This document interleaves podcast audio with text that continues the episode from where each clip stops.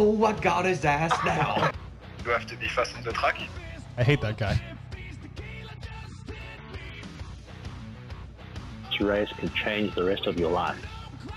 Those absolute clowns at 15bmx.com. Go on, do my best, and whatever happens then, it's good. My buttle got stretched a little bit. I got a tight little butt. Look, I'm about to light this shit up. Coffee Chatter Live. Where you guys at? Oh, Canada! Coming out of the answer tent right now. Pop Dog Millionaire! Let's make some noise. Tory Nyhaug! Whoa!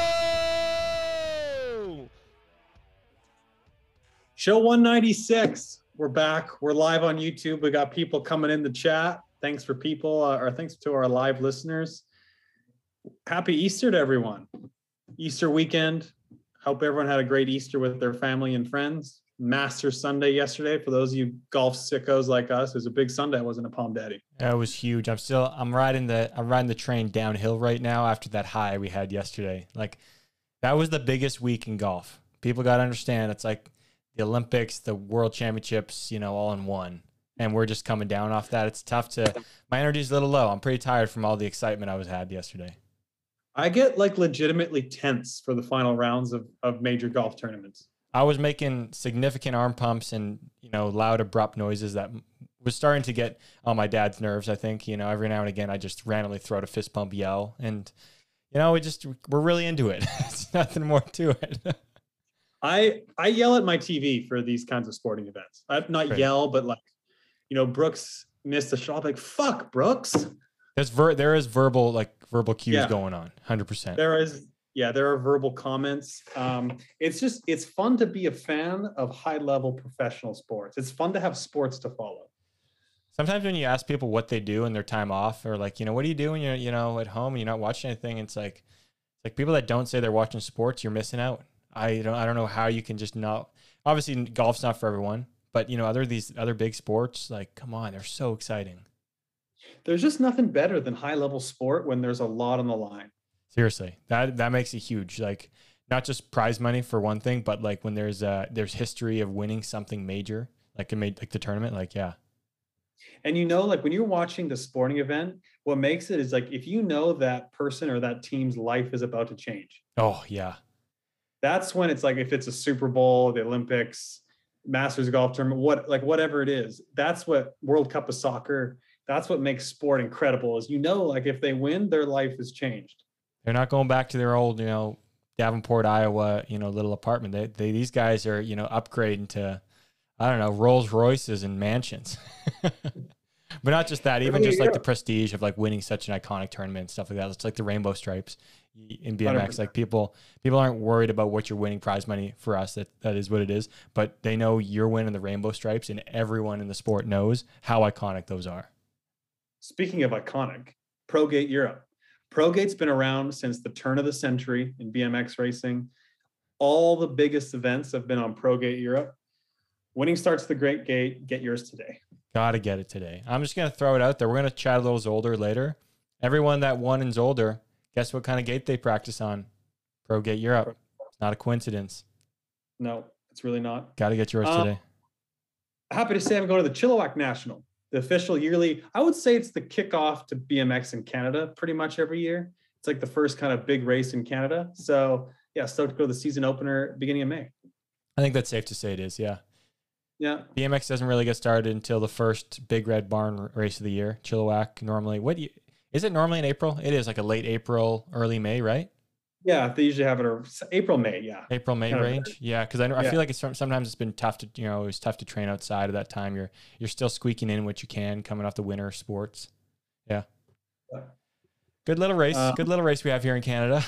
Yeah. fun little hometown race, or not little, but fun hometown race. Stoked to uh, see the BMX um, BMX Canada community and yeah, coach my guys there, and it'll be a fun weekend. It's nice that they have the series going for Canadians because obviously it was gone for a little longer than like the USA series was when COVID hit. Yeah. And it, it is kind of like the staple for the West Coast of racing BMX in Canada. Like it's just what you do.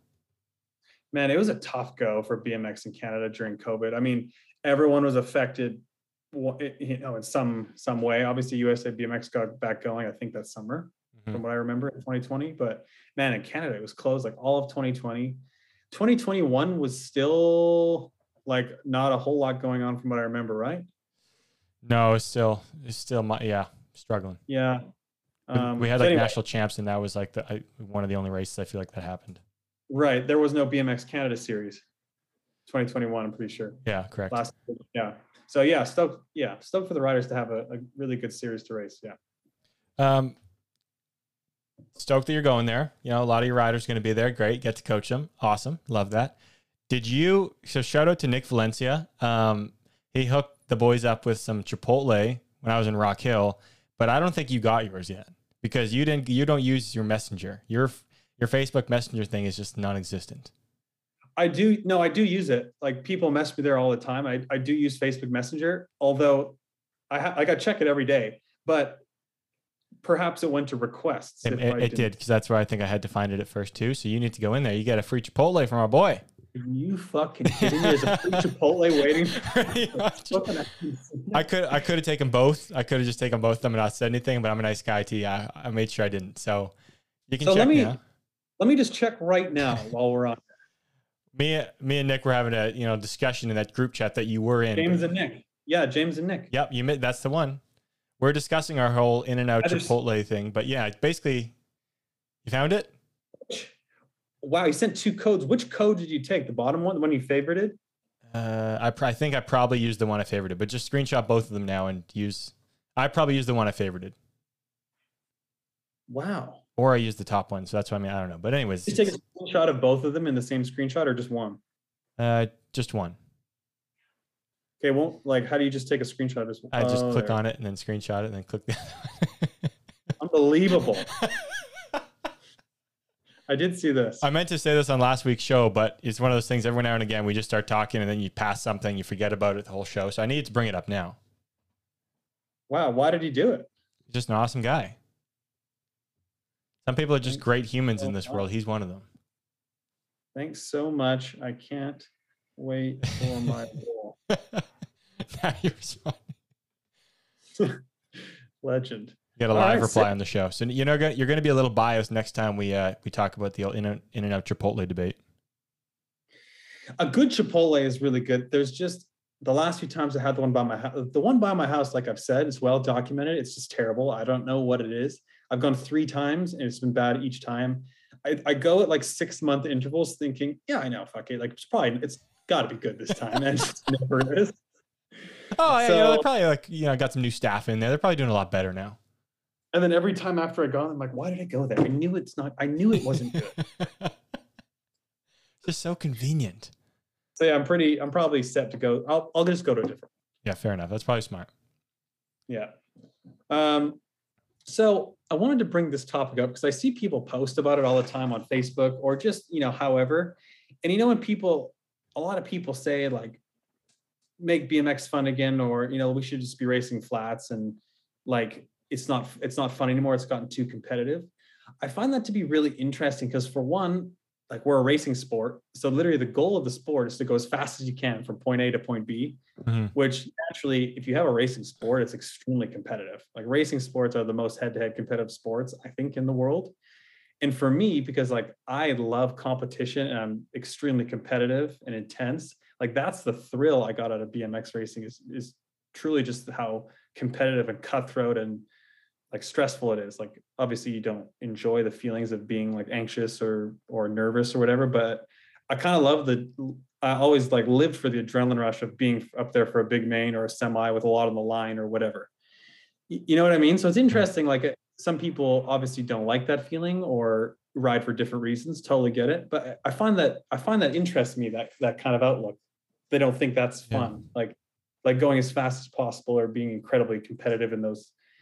You know what I'm getting at? Yeah, I do. It's kind of interesting dynamic because we're we're in a sport that has very it has a lot of different variety of how you can participate in it and how you can Mhm. enjoy it. Where other sports like um like hockey, obviously you can you know you could just do skate around hockey, you know you know stick and puck whatever. But like you people enjoy hockey by playing games meaning like there's beer leagues, there's you know adult leagues. You're always playing Mhm. a game to enjoy it. Our sport is very different. If yeah, I never really thought about it, but there's obviously high competitive racing. There's people that you know just like to be at the races, riding social aspect. But there's also Mhm. like the people that just like to ride, and they're just riding to enjoy riding their bike. Or like it's like they're it's not a it's not that it's a skate park or they're trying to do freestyle, but it's like they're enjoying BMX at its most basic form. I guess you could say is that is that kind of thing. Yeah, kind of. Yeah. Yeah. Like, so I it's like there's different levels to it. I guess in our sport more more so. Totally. And it, like if people just want to ride and not race and they love that, like power to you. I think that's awesome. But our, our you know, our sport is racing. So whether you're racing at the Olympic level or you're racing at a local level, like it's still still competitive. You know, like it's it's just naturally by the rules of the sport, a competitive sport. Um so it's like, well, if you don't like the racing part, maybe you don't like the sport, like you like riding, but I, I you know, I don't know. Yeah, I, I get where you're coming from a little bit. Like a lot of times, you get some people that like to maybe throw jabs at the new school racers who like to train, like they like to put work in, and it's like they like training more than they like riding their bike. But that's part of the sport that they're in, where it's high competitive, like high performance. You're going after, you know, split seconds here and there, and like trying to find those split seconds and then put them into a real life situation like a race is the excitement and the fun. Like that is enjoyable. And then feeling those mm-hmm. nerves on a start gate, like you said, like that's there's a lot of fun in that. Obviously it's stressful, but like the feeling of going through that and being able to come out on top or yeah, come out on top for your own level is really fun and exciting. And then there's but there's some people that kind of hate on that and they like to you know, oh, I mean, like, oh, why you train so hard? Just, you know, just ride your bike, have fun. It's like, well, there's different kinds of fun, I think, for different people. Mhm. And like, I think, I mean, I'll, I'll be honest, I think a good example of someone who's done both is like, you look at Nick Long. Nick was a guy who just trained and wanted to go really fast and win races, I thought, always. But now he's kind of switched the other way. He just likes to ride his bike, but he still races because he enjoys racing. But like, there's the Mhm. different levels. And it's like, people that hate on like the guys at the top, it's like, why? Like, why are you hating the guys that like to train and just work hard? Like, they're trying to get the most out of themselves because they enjoy that. You know what I mean? Totally, yeah. It's it's weird that it's that that's almost like looked down upon from some people because that's they're the people that are training hard and like working to be faster at the races no matter what level they're at because they love the thrill of competing and battling against each other. And I was the exact same way. Like me personally, I don't think it's fun to just go to the track and ride. Like I don't think it's fun just to ride. Like I, I just what I loved about the sport, what I got out of it personally was just being extremely competitive, going as fast as I could, trying to beat everyone. Like that's what gave me the thrill. And if I don't have that, like I feel like I'd go to the track and be kind of lost. Like, well, what am I, what am I doing here? If I'm not like working towards that. And so that's like personally, that's how I was wired.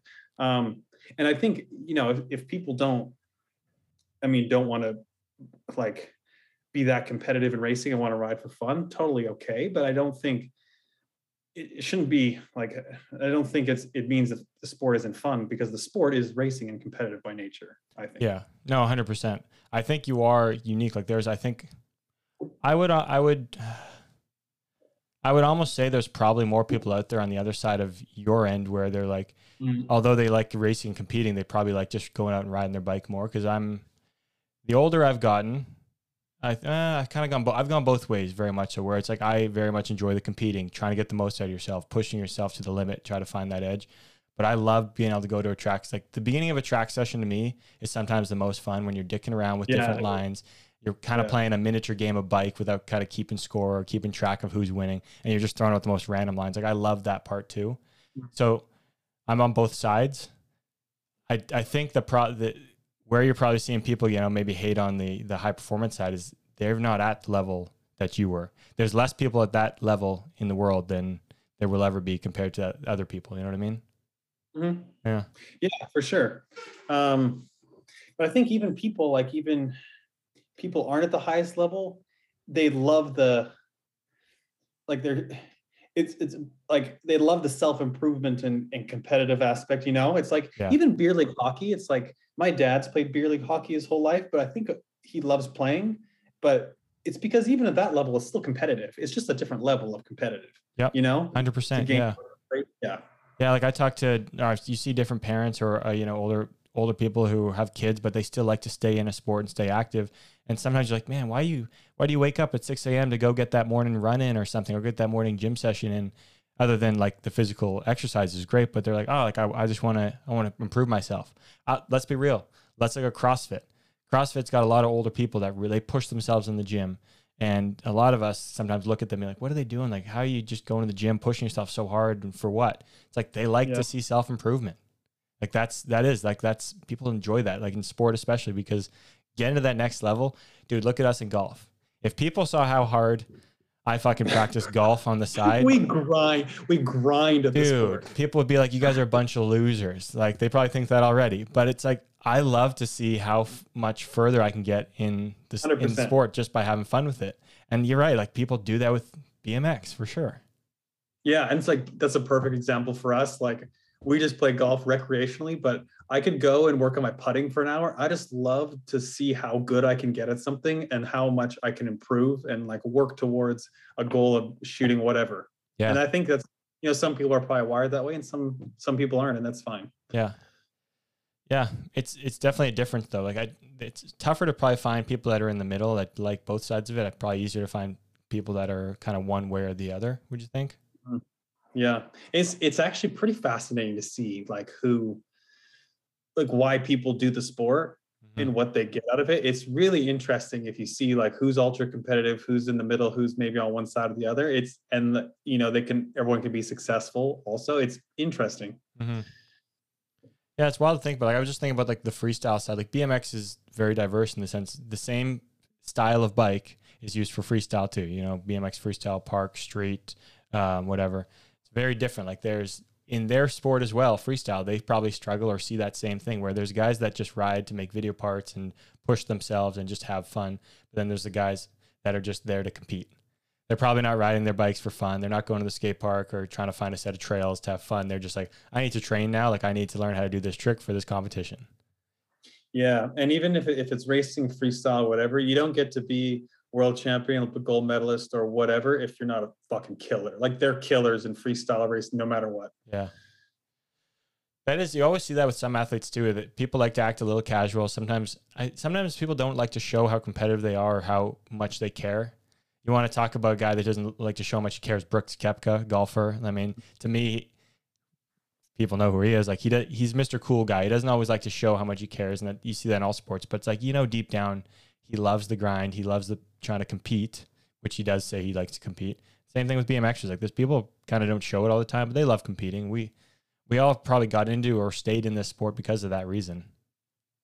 I love when people show or are honest about how much something means to them. Like as an athlete, I think it's really cool to see how, what it means to certain people, whether whether they're successful at it that day or they don't have their day and they don't win or whatever. I think it's I think that's what makes it exciting. Like if you see someone do something on TV and sport and they huge celebration, they're crying or or if they're just absolutely devastated, like you really feel those emotions with that person. And that's what makes it that's what makes it amazing to watch and feel like a huge deal. Yeah. And you feel like you have so, like not a connection to the person, but you can understand, not even understand. You just there's something. Yeah, there's a little more deeper feel like feeling. you live it with them, especially if you're rooting them. For yeah, them, hundred percent. That's like you know you're you're cheering for them. Like damn, they they did care about this. Like man, like this this hurts. Like they're hurting, I'm hurting. Yeah, and do you find too because like we've gone through extreme highs and lows in our sport when we watch another athlete and when we see the highs or lows like I really feel it. like if they have if they feel devastated and they're just crushed like I I just think back to a moment where I felt like that in BMX and I just feel it like the same emotion. Well, not same emotion, but you know what I mean. Yeah, yeah, you get a sense of uh, feeling for it. Yeah, I, I I'm trying to think if I really do. When's the last time I was watching a sport that I truly got like Happens to me all the time. I guess I felt like really bummed for Brooks yesterday, and I, I yeah I felt sad for him. Yeah, see, I didn't give. I was rooting against him, so fuck Brooks. like I, I was riding the high of Jon No. Rahm. I was living. Um, but no, maybe like the like when the Bengals lost, you know, I jokingly like to, you know, I like to joke about it. You know, they got screwed. They're still under protest. It is what it is. But I was like, dude, that's a sinking feeling. You just feel like, man, what what, what just happened? Side note: Ravens just signed Odell Beckham Jr. God, that Um, sucks. Your If team is we had going to under. sign Lamar, no end zone is safe. Dude, that guy's just a loo- he's a loose cannon. He's just a I don't want to say uh, he's just bad for a team, dude. What team has he been on don't that they've think been it's, good? it's He's not won. his fault. I don't think it's Lamar's fault. Says he wants more guaranteed money, and the Ravens don't want him to pay him as much guaranteed money. Yeah, you want a guy that wants more guaranteed money. That's good. He really wants to play football. speaking of insanity, it's that's the only sport where the money isn't guaranteed, fully guaranteed. I do agree that's insanity too. He's like Kyrie though. He's, dude, he's like Dude, he's like Kyrie. Sport like in a sport like football, and the money's not guaranteed. That's terrifying. It is because let's be real. You get you getting injured during the year is gonna happen regularly. Yeah, So that's happen. he's like Kyrie though. Your team was decent. You know, your your quarterback was awesome. He got injured last year, which sucks. So the team didn't do as great. But now you're bringing a guy and you think is a superstar. But he's every time they go to a team, it's just like bad press, bad vibes in the locker room. You need a good locker room. It's a team sport. He is not it. I don't think he's it one bit. So first of all, it's a phenomenal football team. If Lamar didn't get hurt, we probably win the Super Bowl last year or make a good run. Sign, fucking pay the man, keep him in Baltimore. uh, you need him. You need a you need a good QB. He's it to me. He just needs to stay healthy. He is it. I got a, I got a question from the chat here, actually from our boy Mitchy. Um, he said, "What's your thoughts on people going to the gym before racing and or the next day?" Uh, like how, before racing, day of or day before, or what are we talking about? I guess it depends. I mean, yeah, it's a good question. Maybe, yeah. Yeah, I think here's the thing when it comes. What? Nothing. Go on. when it comes to peaking for a race, you really it's a bit of trial and error. So personally, like some riders, I would always do a stim lift, like or stimulation lift, probably two days before practice. So say it's a Friday, Saturday, Sunday race, I do it Wednesday. And it's just a light lift to stimulate your nervous system and your body for the race weekend. So personally, I loved it. Me and Connor trained together for years and we both worked at PH. So I would usually do one. Connor didn't often do one, and we both had you know, that's how we kind of got the maximum out of ourselves. I've also done one on the Thursday or even the morning of racing, lighter, but have done that also. So it really depends. You need kind of need to see if it works for you or not. If you feel like you need it, maybe it'll be beneficial. But if you feel like you don't need it, it probably wouldn't be beneficial. Do you like it? I was a fan. Yeah, I like staying Yeah. active, but actually, when I got older, I was okay with chilling more. I think I got in my head before when I was younger, but oh, I can't chill. I need to stay active and get ready, ready to go. The older I got, like in the last couple of years, I guess it's just, I was more okay with just whatever. Yeah. Like me, like I was okay with resting more and just coming in a little more fresh versus more, sti you know, ready to go. Yeah. Yep. So yeah, to sum up, it is a good idea if it if you find that it works for you. Um, I got another. Our next kind of debate topic is this one was me and my dad were talking about after after the Masters yesterday. Um, when it comes to race action specifically, do you think having prize money like the Masters, like these golf tournaments where there's millions and millions of dollars on the line, do you think it would change BMX racing specifically? Not everything around it, not like the not the spectators, not the sponsors, like the race action on the track. Do you think it would change? So for those people that don't know, the winners of the master, the winner of the Masters made like three and a half million or something, and then it goes incrementally down from that. So uh, an uh, an absurd amount of money for a tournament or whatever. So basically, the be the equivalent because if they like in golf, you play two days. If you're lower half, you get cut. If you're they basically take the top 50 for the weekend, say, and then 51 to 100 get cut and go home and don't make any money. So basically, be the equivalent to in BMX, if you get motoed, you make nothing. And if you make it out of motos, you make the quarter, you at least make like 50 grand. Yeah. And then if you win, you make like three and a half million. It would basically be the equivalent. So I'll say for that, probably not. I don't think it changes because first of all, it has you have to be competitive to get into the prize money like range, into the payout. And naturally, people do sport and people are successful in our sport because everyone's extremely competitive and wants to be the best and wants to beat people and show everyone that they're the fastest. So I don't actually think it would change. I think it may change at some point. Like if you're in like if you're in fifth and and someone's in fourth, maybe you don't try and pass them in the main or something, you know. But generally, like I don't think it would change anything.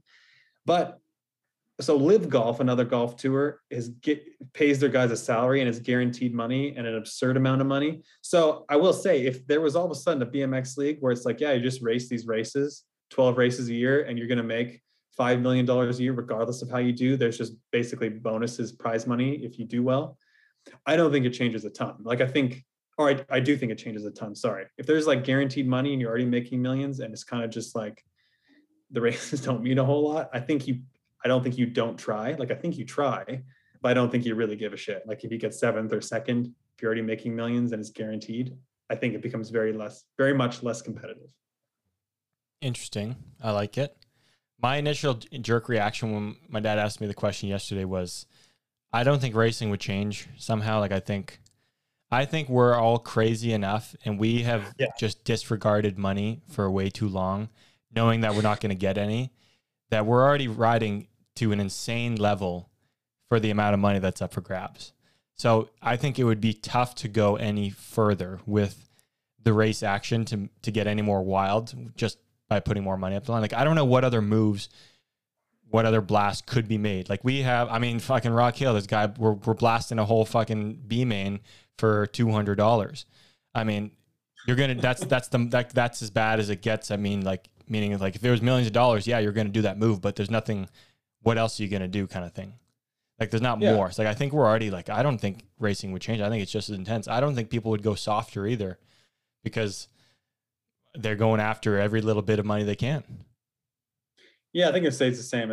Like World Cups, World Championships, or competing for USA BMX titles. I think everyone would stay hungry, and everyone would just be living in a much bigger house and driving a nicer car. But I think I think the the racing stays the same. But if it's like a LIV golf model where it's just guaranteed money, and you just race twelve races a year, and you're fucking making twenty million dollars regardless. Yeah, it's not going to be as competitive. No chance. Yeah. Like, why would it? That's a good point. I, I wasn't really thinking about that when you said it because I was kind of you know having a little burp issue. Doesn't matter. but I, I agree though that part's true because it's like at that point you're like I'm already making millions. I'm not going on this turn on the inside to slide out, get some road rash, get some bruises, get banged up. When you know I'm just I could just cruise around here, get my little bonus check that really doesn't mean anything because I already have millions in the bank.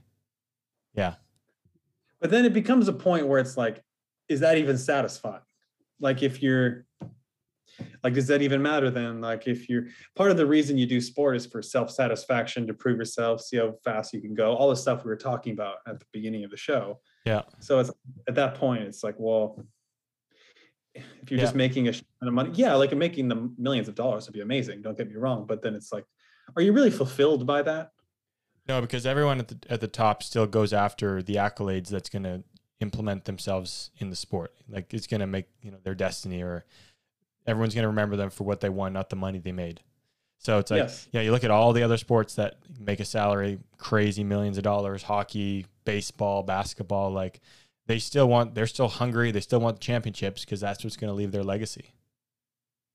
Yeah, and I think the difference in NHL or NFL or any of those other mainstream sports is yeah, you're I mean, besides NFL, your money's guaranteed for your contract in NHL, NBA, or whatever. If you sign five years at $10 million a year, you're gonna make that. But the difference is there's so much history in those in those leagues. Like every team or every guy wants to win a championship. And also, like if you're not performing, there's plenty of guys that'll take your place in a heartbeat. So you're constantly fighting for your position. So I think that's a big carrot for those guys to keep going as well. Mm-hmm.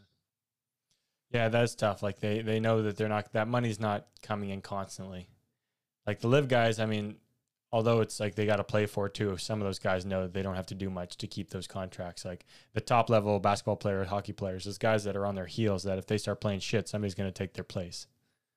There needs to be some sort of carrot. It's like in business, like if you don't perform in business, your company doesn't make as much money and you could lose everything. Or if you're work, if you work for a company, you don't, you know, perform or you don't do your job, you're gonna get fired. Like there needs to be a carrot for people to work hard, I think. I agree. Yeah, hundred percent. There needs to be. Yeah.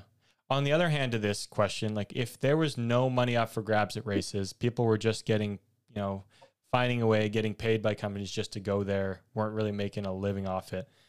How much would racing change then? Do you think? People are still making money from sponsorship. I'm trying to decide when I ask this question if they're still making money or if they're just getting by with like the sponsor just pays for them to go. Let's say it's like, you know, what is it like lacrosse league where they those guys have regular jobs during the week and then the teams just base let's say the teams just fly them out to come compete for their team. So the a team will fly you out to go race this race in the weekend and then you go back to your regular life during the week. I think people still do it because people like us humans, we love sport and we love competition. So I think yes, people still do it. Yeah. I kind of felt so too. Yeah, because people, yeah, like people, yeah, people do that already. So True, and I also like that is kind of it, and like also sometimes those sports get way more intense when there's no money and it's just passion. It's just love or hate like, in the game. Yeah, it's true. Because then, like, why else are you there? Yeah. Really? If Yeah. you don't love it, you die hard. Like, why would you do it if you don't absolutely love it? Yeah, You got to. Nothing more to it at that point. You're not making money off it. No. Um, so if we get into Zolder a little bit, um, man, th- there's been a lot of races at Zolder over the years. Wait till you be wait till that you know that inspired me for a question for our game at the end of the show. I don't know if you saw that. Don't don't peek yet. I won't peek. I'm not peeking. I I mean, I scrolled over it, but I'm not looking. So I'm not peeking. Uh, one of the big stories from the weekend is young Laura Smulders didn't didn't win or podium either day. So we're currently monitoring the situation. It's very fluid. Um, I hope to have some more answers soon. Very fluid, ever changing situation. She's been going through a tough winter that haven't had the conditions that she'd like to be training in. So um, keep your keep holding that stock. Keep holding What, the do- stock. what do you mean she we she hasn't had conditions? She like I, I don't think the winter. I think they've had a tough winter in Holland. I think. I mean, oh, like terrible weather. I think so. Like rainy, snowy, cold weather. I think. I don't know that for a fact. I'm just I'm going off what I you know a brief little text I got a while ago saying oh shitty weather weather lately. There's one thing us humans like to do is just bitch about the weather. it's never perfect. Eh? It's never good enough. you know the the worst people in the world are the people in Vancouver who fucking complain all winter about the rain, which you know we all do because the rain sucks. But then then the then the sun comes, it's finally hot and beautiful, and then they bitch about the heat. Oh, It's like you bite your you bite your tongue. We just had six months of rain, and you're going to complain about the about the sun. It's like you shut up now. Like this is fantastic. You're sweating right now. You're hot. Good. Enjoy it because it come wintertime, you're not going to see the sun for a couple months and you're going to be cold, gloomy, and miserable. Um, the other Smulder sister, young Merel, she's she was hurt, so she didn't race. So that's pretty on par with the previous year. She's usually injured around this time, doesn't race in the spring, mm-hmm. kind of ramps it up for the world champs. Podium, she'll medal at the world champs, tick off a couple more podiums for the World Cups, call it a year. People, the girls got to be warned for world champs already. Like this is the it. exact exact incident that they need to be warned for. Yeah, this is the, this is the trend. So she's gonna Merel, yeah, she's gonna grab a couple World Cup podiums. She's gonna medal at the Worlds, so stamp it, medaled at the Worlds, um, and have a good year. Pretty simple as that. I mean, may, might as well just chalk up her funding now for you know world championship funding, whatever that is. UCI prize money can sometimes take a while to go through. It's got to go through the federation. So you might as well just start it off now. Send the send the third place prize money from the worlds this year through the Dutch Federation. Just let her have it now because you're just wasting time. We're just you don't. It's silly to hold it any longer, right? You're just you know it's, it's dumb. Come on, get it out there, get it to her. She needs it now. Wild scene with Eddie the first day, hit smoking, turning an instant left and smoking the starter on the Supercross hill. Never seen this before in my life. I'm going to be honest, I didn't even realize it was Eddie. Like when I first saw it. So 15 posted the video. And then I noticed the dude in lane eight smoked the starter right off the start, just instantly turned left. And I was no one, no one in the comments was mentioning it. And I was like, did no one real did no one see the guy in eight just fucking jackknife left? That was One of the that was that was pretty crazy. And dude, I felt for him, man. That sucks. Like you make it, you make the main and everything, and then you don't even get to race it, basically, which No. really sucks. So I feel for Eddie. That's brutal. Um, I rewatched it a bunch of times. I don't know if he hit it or his foot just came off, but then I saw he commented. I don't know if it was on our video or somewhere else, but I guess his like he went to do his gate and his rear foot when he when it came up for his pedal stroke, it just kind of like flew off the pedal, like it wasn't clipped in. So that blows. Dude, that it sucks. Instantly, I, I saw that comment or I saw him mention it too. Instantly came out of his pedal, like didn't even didn't even get his first crank like a quarter of the way around before that thing blew off. That's the worst feeling because you didn't get to participate in the race. Like you were just there in the main, probably feeling pretty good about how he was racing, and you just gate goes, you kind of do that number, and then it's like, cool, the race is done. I didn't get to do anything. That's I will say it's the guy shouldn't be standing in front of the gate, I think, because for instance, if you're if you're in lane eight or even outside lanes and you're looking at the lights, you have that guy in your field of vision. And what if he moves or does something? Which chances are, I'm sure it's happened quite a bit. Like he could distract you, or he could make you flinch. Like I think the officials should stand behind the behind the gate. I get they probably are to make to like see everyone, whatever, but you can see everyone from behind the gate, and that way you're not going to distract the guys in the start. That's a good point. Yeah, like I, he's obviously not like way ahead of the gate. He's just basically a tire, like maybe where the gate drops. But he's Mhm. definitely in the vision in your field of view when you're looking at the lights. And they, I gotta say, normally they're pretty good because the people that are doing the gate have at least, I mean, at these races, a little experience, so they understand. Okay, shut the fuck up and stay still. But when you get a person that really doesn't understand every like normally it happens in the motos and they get yelled at, but somebody moves, like it makes a big difference. Like you gotta you gotta like don't do a thing. You know, it's crazy. Just made me think of. It's funny if like sometimes like I remember being in lane one at some World Cups and some rounds, dude. The camera guy sometimes would crouch right in front of you, beside you, and just hold the camera literally ah. two feet from your bar end. That's it's nuts. They get so cl- they used to get really close, hey? Super close. I feel like they don't do that much anymore, but they used to like literally or film like your head and they'd be a couple feet from your head. Yeah. Do you do you think this is one thing in sport like um, in a lot of sports they put up with stuff to when it comes to just you know being a high paid on TV sport. I'm trying to think of an example, but I can't.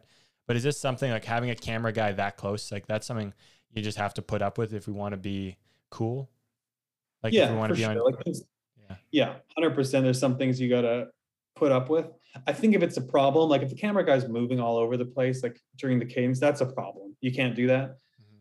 But I think, yeah, you have like if a camera guy's standing next to you and still and just filming, then too bad. I mean, you want to be on TV and be a high level sport, Olympic sport. That's it's part of it. And like personally, honestly, like I never complained. It's just it's part of it. It is, yeah. I will say though, and the counter to that is kind of just talking out loud. That angle, when I see that angle, I, I'm like, what am I? What are we doing? I don't want to see this. I can't see shit from just looking at guys' tires or handlebars. Like, Yeah, give me the, at least the in front view or like far corner, so I can get a, a gist of like whatever what happens to everybody. I think the in front, like the diagonal view where you can see the full guy in lane one is is good. But yeah. Yeah, if you get all of it, if you get all of the guy in lane one, it's just like they have to switch Oh, the yeah. camera instantly because like it's cool. They, they snap and then Oh, it's yeah. like, all right, now I need to see the hill. I can't see shit. What's going on? If you, see the full guy in lane one, I think it's good. Like they used to do that. Yeah. I, from what I remember, the World Cups last year, like they don't do that really close to the grip shot anymore and then pan out. Like they do the whole gate, from what I remember, and it's much better. Yeah, yeah, it is better. Yeah. Um, oh yeah, we got kind of got a little off topic there. Mariana, Um, yeah, Mariana winning the second day, she's just um, she's just the goat. I mean, just the go. Not much else to be said. I think second first day. I want to say. yeah, Yeah. one on the weekend. Going to be 32 this year. Just a fucking living legend. I saw like your little post about it on Chatter. Even like Sarah Walker was like, "Yep," it's like straight up, "Yep." Yeah, she's just the go, like literally the go. It's it's incredible. She's still finding ways to just perform against these youngsters in great fashion. Her husband Vincent Pelluard, third um, in elite men on Saturday off the Supercross hill. He's he definitely did retire last year though. Definitely retired. He's definitely still retired. But Vinny, third in elite man, fucking great result. Dude, retired Vinny. I mean, you could argue that retired Vinny might be better than might be better than racing Vinny. Reti- can we put the stats of retired Vinny's career up against you know racing Vinny's career and see what we're working with? Because I mean, with the time frame of retired Vinny from this past year to the let's do like a year before. I mean, it's it's battling itself. It's pretty close. Yeah, retired Vinny has some fucking pace right now. He's hit a podium in France earlier this year. Just got off the Supercross hill, got on the box in the European which is a high level. I mean, what's we talking World Cup podium next? What are we looking at? I mean, you can't. We can't. see He's not. It's not like he's not going to race Papendal now. I mean, of course he's going to race Papendal. Dude, what are the odds he races a World Cup this year? Straight up, honest to God, does he race a World Cup? One hundred percent he does. And why wouldn't you? I mean, he's, dude, why wouldn't you? No, in all honesty, like he's riding fucking great. He looks really fast. He looks like he's in a good mental space. Why wouldn't you? He's riding better than ever right now. Why? Yeah, I don't. I don't Dude. see why. Vincent's is riding better than ever. So, dude, keep going. I love it. Just go for it. And just, I think he just embraces retired Vinny. It's just this is his tour, retired Vinny tour. You got it. We got to ask Vinny. You got to just hashtag retired Vinny on every caption when you podium. Hashtag retired Vinny. Every day. I mean, we're making it. He's making Olympic push for next year at this rate. At this point, he is. I mean, he's Dude, like, battling the top guys. Legit. I mean, Arboleda was in that race. Another Colombian was in that race, and he got on the podium. I mean, what else are you going to ask for?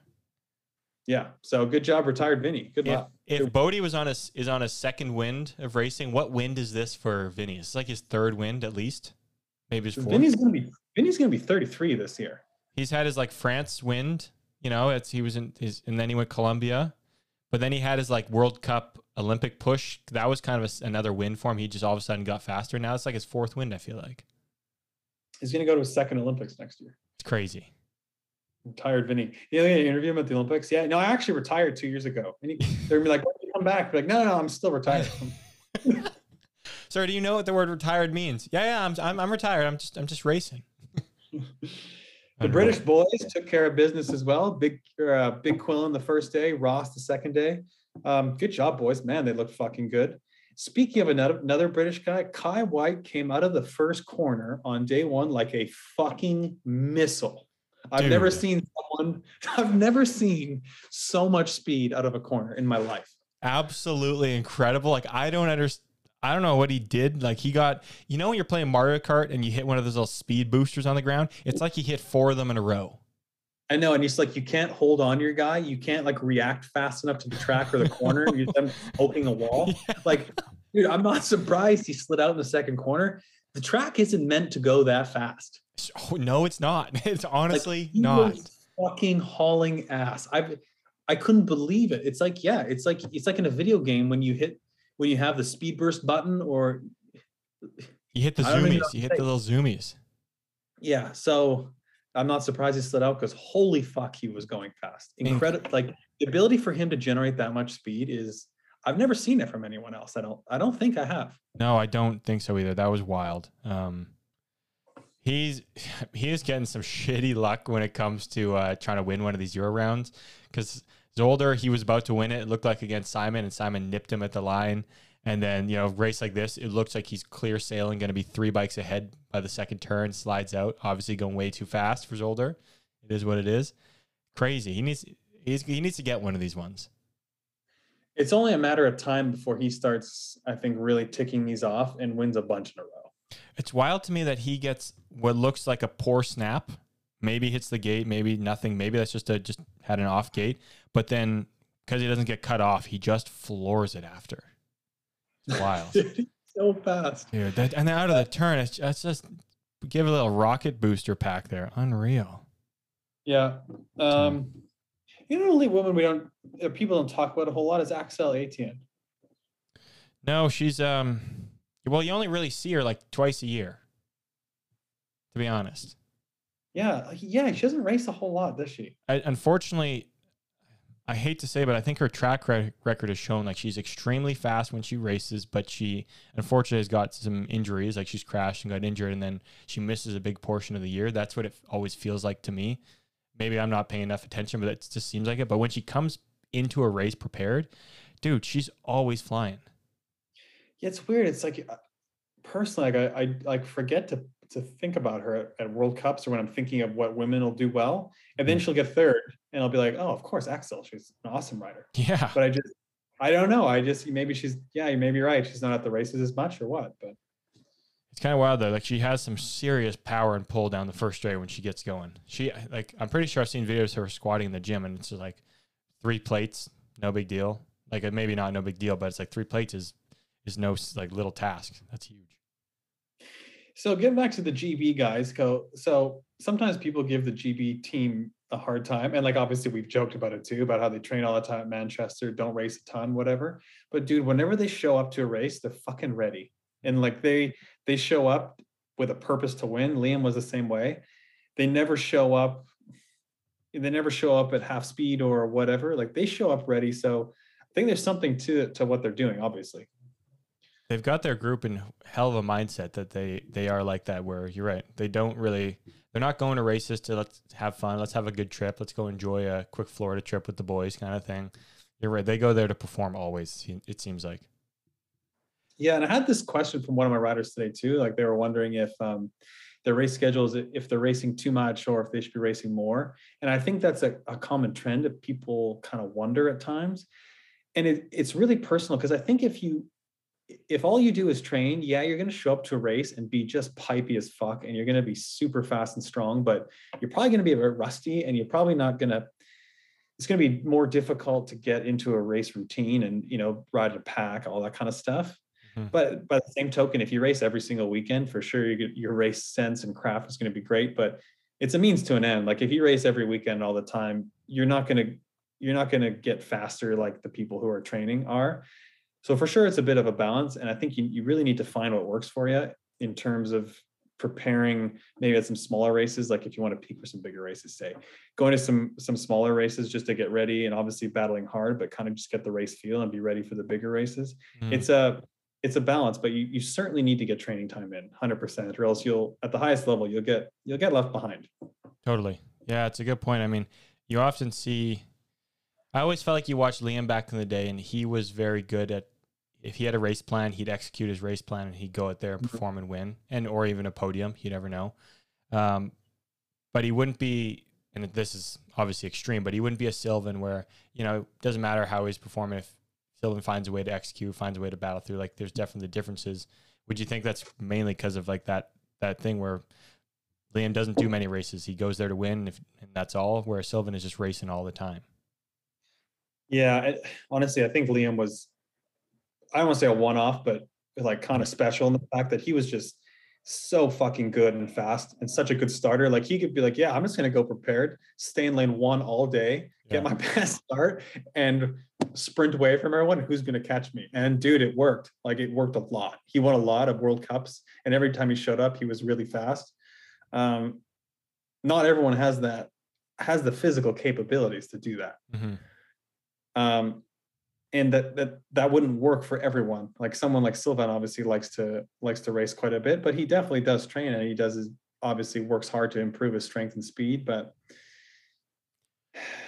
How yeah, much? How much do you think it's mental? Like in the sense of like someone like Liam goes into a race knowing he's he's prepared for this race mentally. He's like, Mhm. I'm ready to go. I've trained. I'm good to go.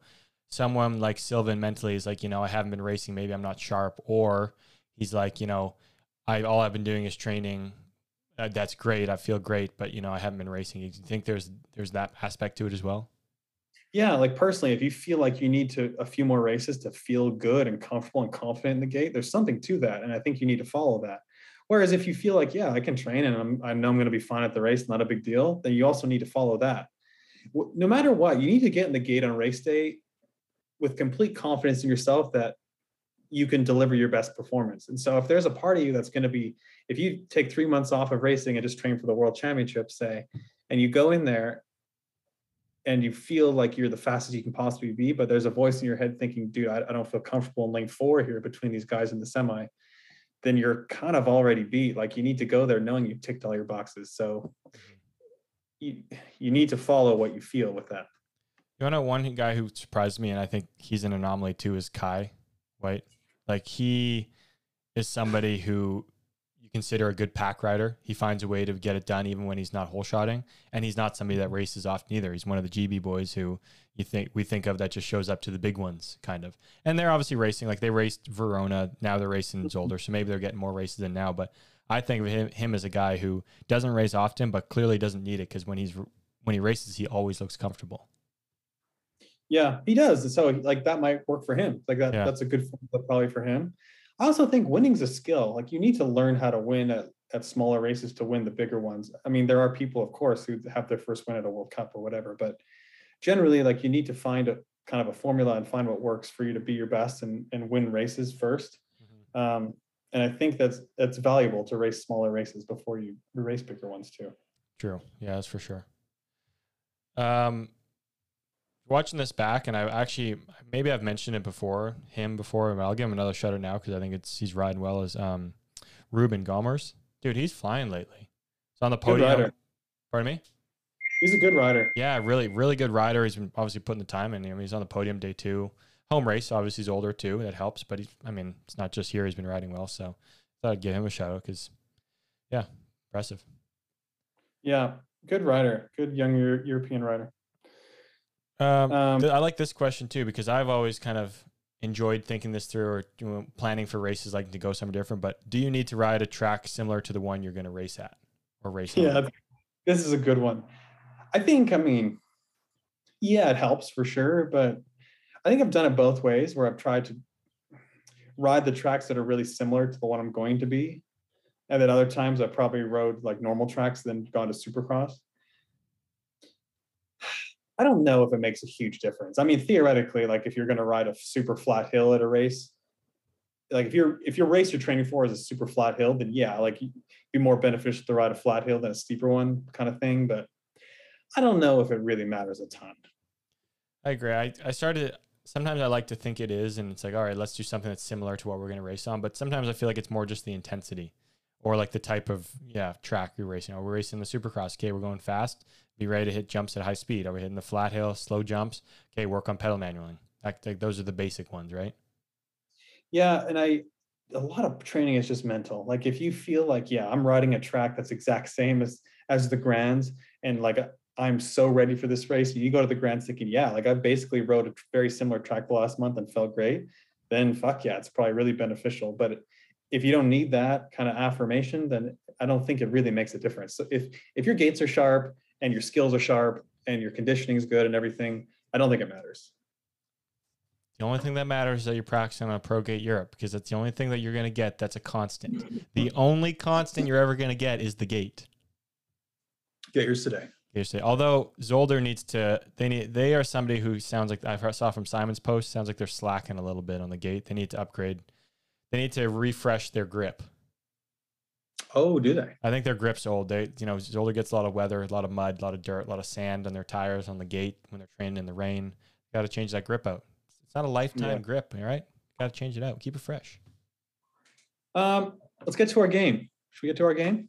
Uh, let's do it. Okay, it. so I'm going to ask you a few questions. Okay. And you have to come up with the answers. We're going to do two together. And then I'm going to ask you another question. All right. Do you want me to? All right. We starting the game now. Let me hit the game Yes. show music. All right. Wait for Game one show- sec. game show. Yep. Okay. I'm bummed that I just can't hear the game show music for whatever reason. I don't get how that doesn't come through. It's really odd to me too. Yeah. Okay. Question one Name eight European airline companies. European airline companies. Mm-hmm. Mhm. All right. Here we go. Ryanair, Yep. British Airways. Is that European? Mm-hmm. That, that counts, right? Yeah. Yeah. Okay. Um, KLM. Yep. Um, fucking Fucking. uh, France Airlines. Uh, what what is it? France has their airline. Mhm. You need to say the name properly for it to count. Um, Air France. Mm-hmm. So that's four. Yep. Okay. Uh, Air Emirates. Does that count? That's European. I don't think United Air. No, that's Middle East. Just trying to trying to sneak that one in there. Um, okay. All right. All right. Uh, eight European airlines. Germany. Oh, uh, Lufthansa. Live terrible. Yes. Lift terrible. That's five. Um, come on, James. Think. Air Italia. I have no idea if okay. No, no, no. Uh, let, let me think here. Switching. Air uh, oh, Italia. Google Air uh, Italia to see. No, that's I completely made that up. it might Um, be. There's got to be a. There's got to be an Air Switzerland. Come on. It's got to be a, a, Swiss Air airline. Swiss I think it's Swiss Air. Yeah. Swiss Air. Yeah. Okay. Six. That's six. All right. Give me two more, James. Give me two more. There's got to be like um, like one from Copenhagen, or is there Denmark, Danish airlines? It's got to be a Danish airline, or like a maybe a Swedish airline. What would be a nice Swedish airline? You get some nice Swedish uh people. I got nothing, dude. Oh no, no, I got nothing. Give me two more. You know, as when I was thinking, Edelweiss Air is one. I think that's a Swiss Air. Edelweiss, no chance I would have got that one, dude. Yeah, that's one. I think there's Scandinavian Airlines also. Uh, that's one, just Scandinavian Air.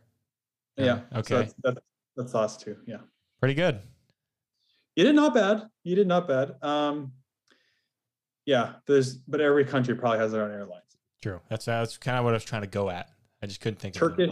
Turkish, Airlines. I think Tur- Uh, Turkey's in Europe, isn't it? Is Turkey in Europe? That's a tough look for asking us right now. That's we should know that. Are we gonna look it up? Is Turkey in I Europe? think- It's in the no, it's in the Middle East. Okay. Scottish Air. Tom Johnson said in the chat. Sean Leo said British Air. Oh, you said British First Airways. Planet. Yeah. All right, next question. Next question. Hit me with it. How many World Cups slash World Championships has Zolder held? Okay. So World Cups. Are we talking World Cup races or World Cup weekends? Weekends, yeah. Weekends. So there's We're that. not fucking, not fucking psycho. here. Okay, good, good, good, good, good. Oh, so I'm thinking one there. I'm thinking. Gotta name the year. I think. Um, did it? Damn it! I think 2015 had a World Cup. Didn't did it? No, it had World Championships. I know that, but I'm trying to think. It had a, it had a World Championship. I know that, but I, was, I thought it maybe had a World Cup too. No, no. Okay. No. So 2016 had a World Cup weekend, didn't it? no, it did not. Damn it. All right. Well, 2017 it did. I know that for a fact. yes. 2017 it did. 2018 it did. 2019 it had uh, World Championships. Did it also have a World Cup then? No, I don't think so. That's four. That's four. Um, 20, 21, 22. Ba, ba, ba, ba, ba, ba, ba. Um, 2013. I don't think. Yeah, so I'm going with the four. That's all I got. Yeah. That seems so low. Seems extraordinarily low, doesn't it? Why? Re- wow. Maybe it's all the the Euro rounds it has, but it, I feel like there's a race there constantly. It seems like there's way more. I think the years. Well, there's always a Euro round there. It feels like if there's not a World always Cup, a Euro round. There's always a Euro round. Yeah. Hmm, that maybe we get we get tricked out. Okay. Question three. When was the first year Papendal had a World Cup? Oh, this one stings and hurts, and I think I know it. It's 2011. Yeah. That is my fun facts. My first ever World Cup main. Cool. That is a fun fact. First, yeah, and that's one of the most wild tracks ever. So double wow. Okay. Yeah. Yeah. I'm just sick like that. Um, all right. This one's for both of us. Let's name the top five American BMX racers of all time. Wow, what a question. So you got to go with Connor and Alise. Top five American riders of all time. Connor you Alise, go- definitely. I think Alise is number one. Yeah. She's won 10 USA BMX titles. Yeah. So Alise and Connor. Yep. Then it Um, gets It really So, you de- know, just depends on what you want to classify as better. Like, is World Cups better? Yeah. here's where it gets tough too, is because like there's guys like fucking um Danny Nelson or like uh what's the guy's name? I'm drawing a blank. Oh no. What's his name? Which one you want? Give me a hint. I can help you. Old school guy who won. There's like Pete Loncarevich. He was a legend, wasn't he? Yep. The Jackal, The John Jackal Purse, or, um, the Lumberjack. dude, what can I think of his fucking name? Who are you trying to Another think guy who won multiple, multiple USA BMX title. Robert. No, no, no, Are you trying to think of the Lumberjack? no. Who's the lumberjack? Um, is it? Is it not? Is it not? I I don't want to say it. What's his name? Why can't I? Why do you gotta embarrass us like this right now? Come on. This is really There are people listening to us right now, sound like is- jackasses right now. This is really frustrating. He's a he's a U.S. American legend. He's won multiple ABA BMX titles. I'm dr- I know his name. I'm just drawing a complete blank. Can you give me like? I'm trying to help you. Let me Connor help posted a photo with him. Like I don't know. I want to say last year. Last year, you're you talking about that iconic photo that was? I'm starting to get a little pissed off right now that I can't. Can I just, I'm just Can you just let me go look up the photo? You mind? yes. We're not talking about like any. We're talking about old school, not like mediums, new school, anything like Oh, that. old school. Old school, it is. All right. Well, I just want to make sure because we already sound like idiots. So Yes, we do. I can't Yes, believe we can't think of his name. This is really starting to not make me happy. no, I feel like a jackass right now. I don't even know who you're talking about yet. Um, there's also Mike King's one of them too. I didn't even think of him. Okay, for simplicity reasons, we're going to stay maybe with our kind of era because I can't think of this one individual's name. Gary Oh my God. Are you talking about Gary Ellis? Gary fucking Ellis. You've been ta- Thank you. Okay. so- Oh my god. that was tough. That's a tough look for the Oh. boys, eh? course I know I know his name. I just drew a blank. But okay. yeah, him. All right. The thing is, we're not super familiar with them because I was kind of before us. So unfortunately, like we have a somewhat of a recency bias the last 20 years. Yeah, I, I, agree. I agree. So we're gonna so anybody that wants to complain, just this is that's what we're doing. We're recency bias. We're young. We're immature. We, there was not there's not enough history in our sport. I'd say we could just put Gary Ellis on. I mean, yeah, but I don't know his stats. Like, I'm not going to be able to confidently say he's better than somebody else because I, I all of a sudden the stats will say that, but it's like, yeah. I know he's multi-time ABA like pro winner and or title holder. We got Gmo in the chat right now. That's throwing out names, thankfully, and he's helping. So he's giving me some re- reminders of people, so this is good. So let's he go. Th- he's got he's he's been throwing out some names here. Do you want to know what he said? Mm. Like uh, obviously Bubba, Pete, Sapil and Karavich, Donnie, Gary Ellis, John Purse, KB, Stu Thompson, I wouldn't have thought of Stu. Oh, that was Tom Johnson that threw it. Stu Thompson. So here, I would say Bubba. Bubba, yeah. So let's let's start completely from scratch. Okay, Alise is in there. Connor. Connor, absolutely in there. Bubba to me, in there.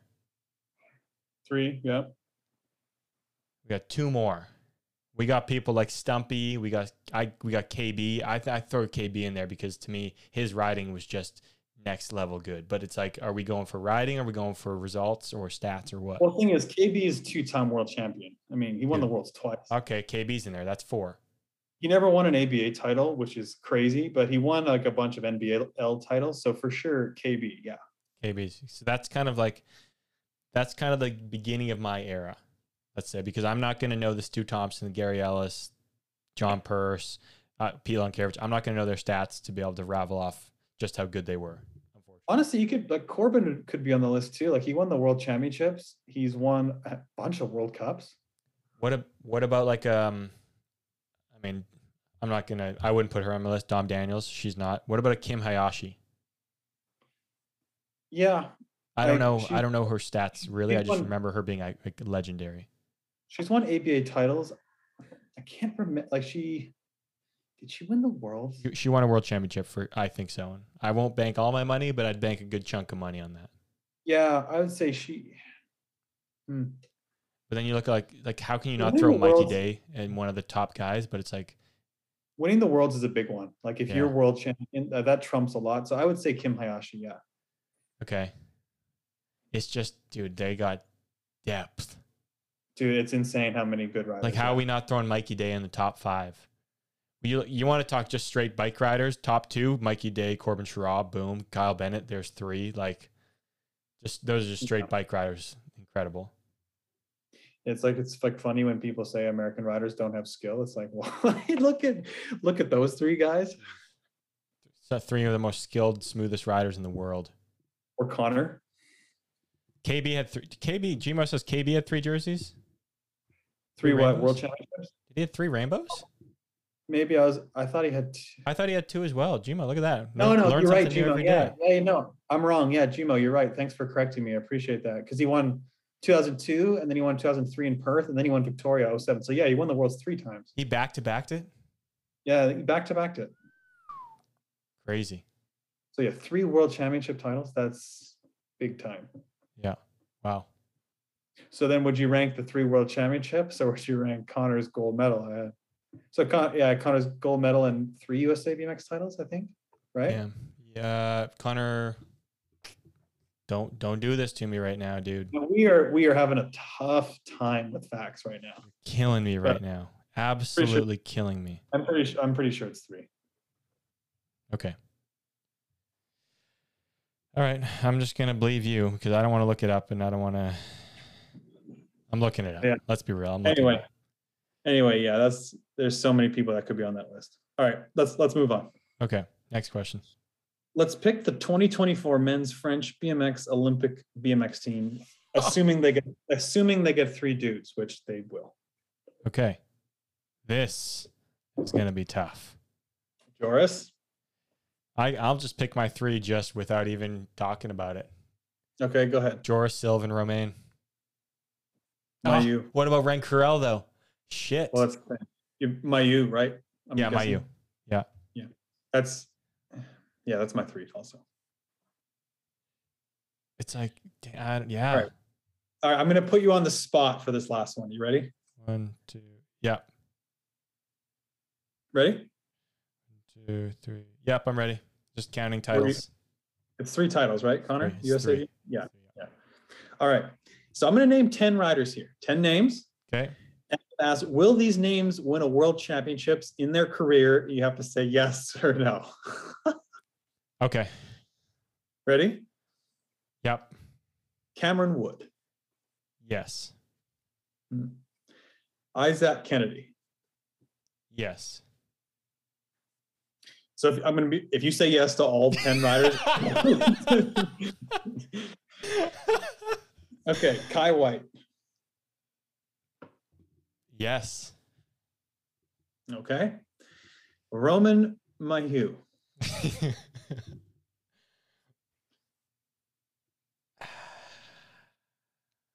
yeah. You do know you can say no in this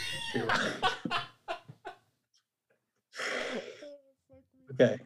Diego Arboleda. No. Eddie Clerté.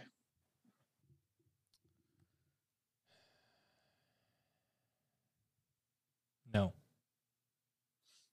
Cedric Butti.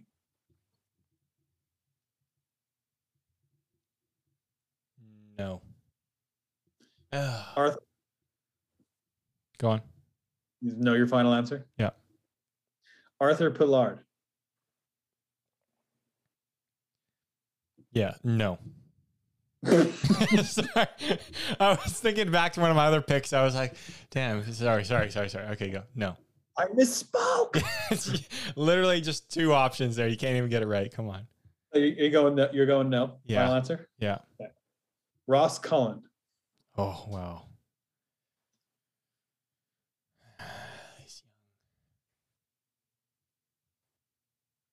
No. Quillan Isidore. No. All right, I didn't have I didn't have women listed, but you want to do a quick woman list too? This this hurts. I don't like doing this. But yeah, let's go. Let's do it. I like it. Hit me with some. No, we can we can I only have the I don't have the woman's name on on, on tap. Hit me with five. Okay. Okay. Merel Smulders. No. Um, Molly Simpson. Yeah. Um, Payton Ridenour. No. Axelle Etienne. No. Saya Sakakibara. She's so young. Yeah.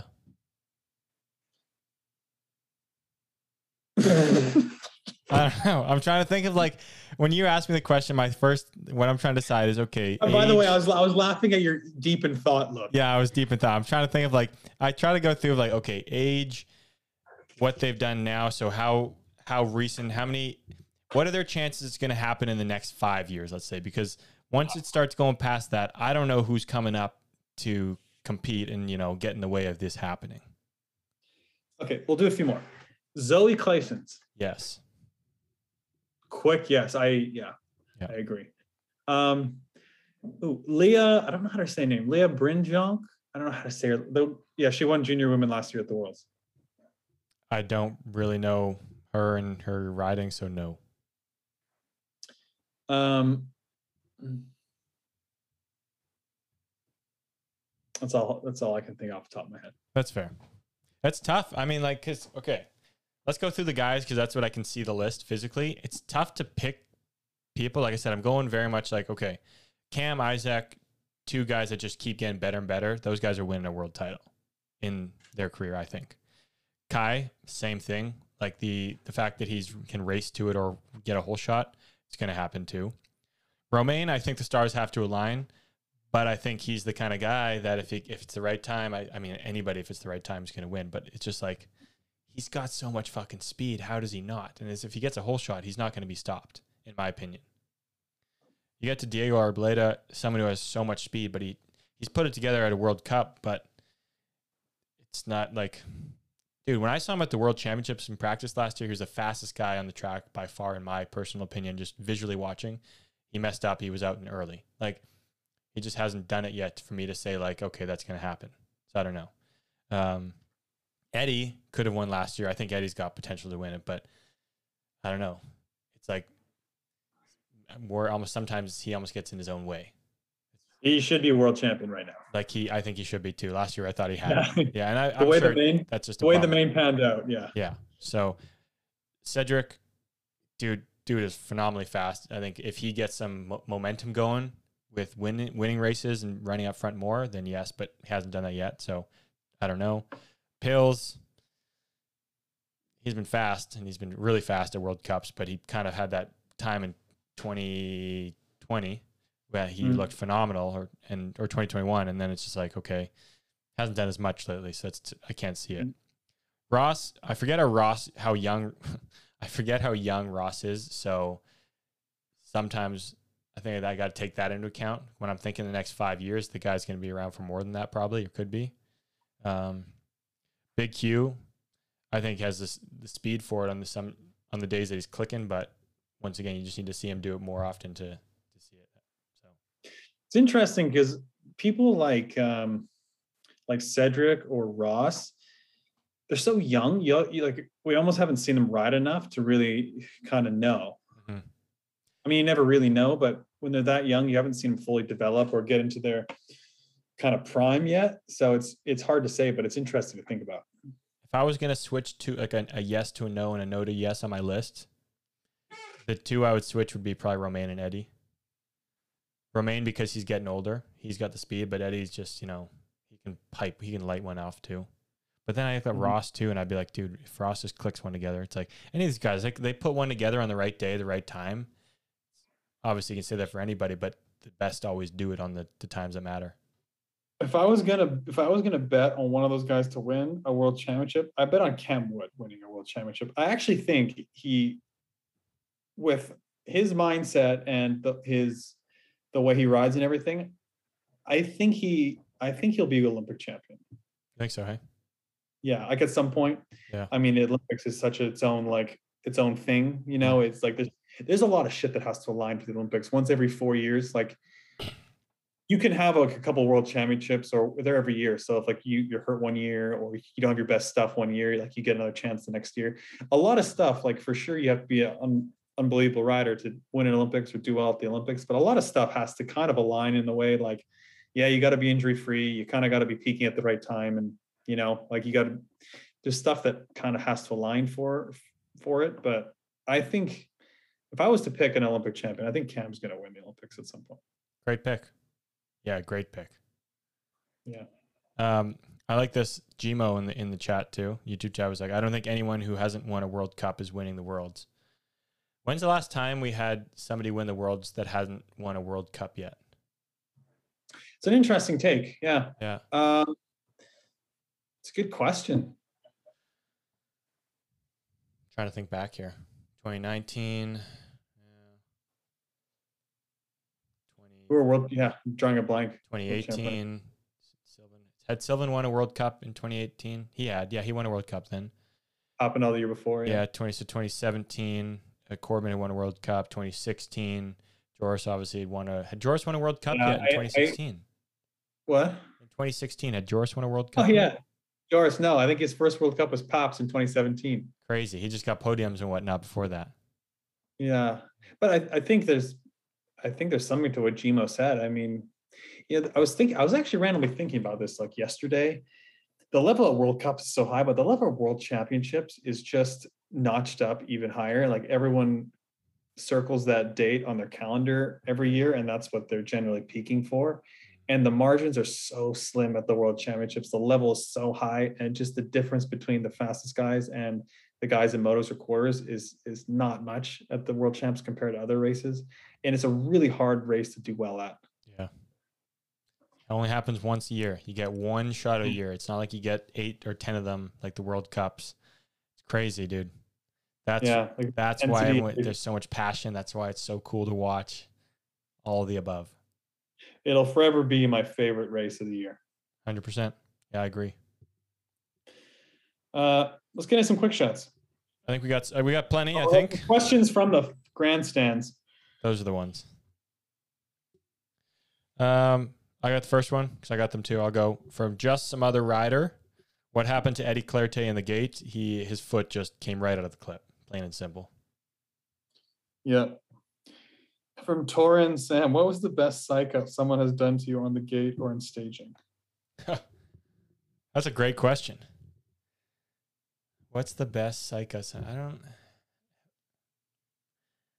trying to think if anybody's ever played some mind game trick. I don't think I've had somebody play a mind game trick that. Maybe in training sometime. Yeah, I haven't really. That's a good question though. That needs to be done more often. From HPW, what's one BMX trend you're glad isn't a trend anymore? That's a good question. What's one BMX trend you're glad isn't a trend anymore? Um, high seed posts. uh, oh, those stupid flimsy knee pads that Tor used to wear. Those things were horrific. Those are trash. Absolutely. Yeah, but that was like a trend then. Yeah. Putting them in a dumpster and light it on fire. Yeah, that was a trend back then, though. I will say for sure. Mm. You got another one? There, What did I really think of? is there a classic social media trend we can think of that are really annoying? People, people have been pretty good There's lately. a, of ones- there's a lot of like annoying ones that are still a trend. True. Yeah. Um, Sebas 404, who he's always good for a question from the ground. It's awesome. You know what? Great job. Oh, like Sebas, hell yeah. Hell yeah, brother. Come on. Who would you say is the most influential influential person in BMX history that isn't a racer? Huh, that's a really good question. Who isn't a racer influential? Uh Yo, like honestly, you know. Johan Lindstrom, who like started BMX Supercross in the World Cup Series, like I did obviously didn't I didn't agree with everything he did for the sport or like the direction some tracks went or whatever, but generally for like influencing the sport and setting it like on a path to mm-hmm. like the Olympics and World Cups and Supercross, like he really influenced things. That's a really good one. I didn't really think about that. That's a good one. Honestly, he did a lot of good stuff for the sport. Like he really changed the, the trajectory of the sport. Who got BMX racing into the Olympics? I think Johan was a big part in that. Wow. Okay. So that would be Yeah. huge. So someone might correct me, but I, I, I think he was a big part in like creating the BM like BMX Supercross, the World Cup circuit, get like kind of getting into the Olympics, all that stuff. That's a good one. Yeah. I my thought instantly went to somebody like in the BMX uh, industry. I was trying to think of something like that.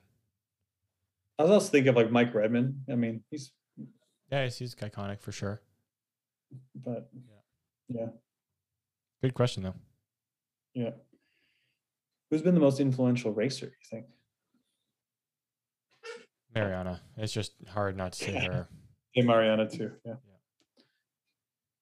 All right. Um, Want me to do the next one? I got one. I'll just do it. Yep. From Jono two five three. Is there any benefit to the Supercross hill being on the outside of the first straight? A lot of people think it's uh it's a negative actually, I think. I personally don't think so. I think if it's built properly on the outside, it's better than when it's built on the inside. But a lot of people disagree and think it's better on the inside. yeah, honestly, I don't really care. One way or the other. If the hill's on the outside, oftentimes you get a wide open first turn where people cut in and you can't really do anything from the outside. If it's on the inside, I find the the inside gets pinched off and it doesn't become as prestigious to have lane one. But then it's also more exciting because people from can come from eight a lot easier. It's more Yeah. jam packed. So I actually think it's better on the outside. Yeah. Um. We have another one. from Kimmy Whedon. yeah, I was just saying. That's funny. Which part is uglier, the bombshell F1 fork or the first GT carbon, which I think he's referring to the Ultra box from like 06, 07? The Ultra box was really tough. That was that was something. Yeah. That Although, like you see it now, and you're like, no fucking way, dude. You just look at that GT over there. Yeah, that was that was super tough. that was a, Um, just a one and done kind of thing. Hey, people ran it 2008, and it kind of faded its way out. Hey, real quick. a bunch of people raced with it though. They did. I wonder if it was good. Yeah. All right, I think that's all we got for today. ProGate Europe, winning starts the Great Gate. Answer S squared Claiborne. Get yours today. We'll uh, we'll be back next week. Get yours today, people. Uh, is, is that Snap really it? green. We're just we're just done. We're just done. All right, snap on green, folks. See you, folks.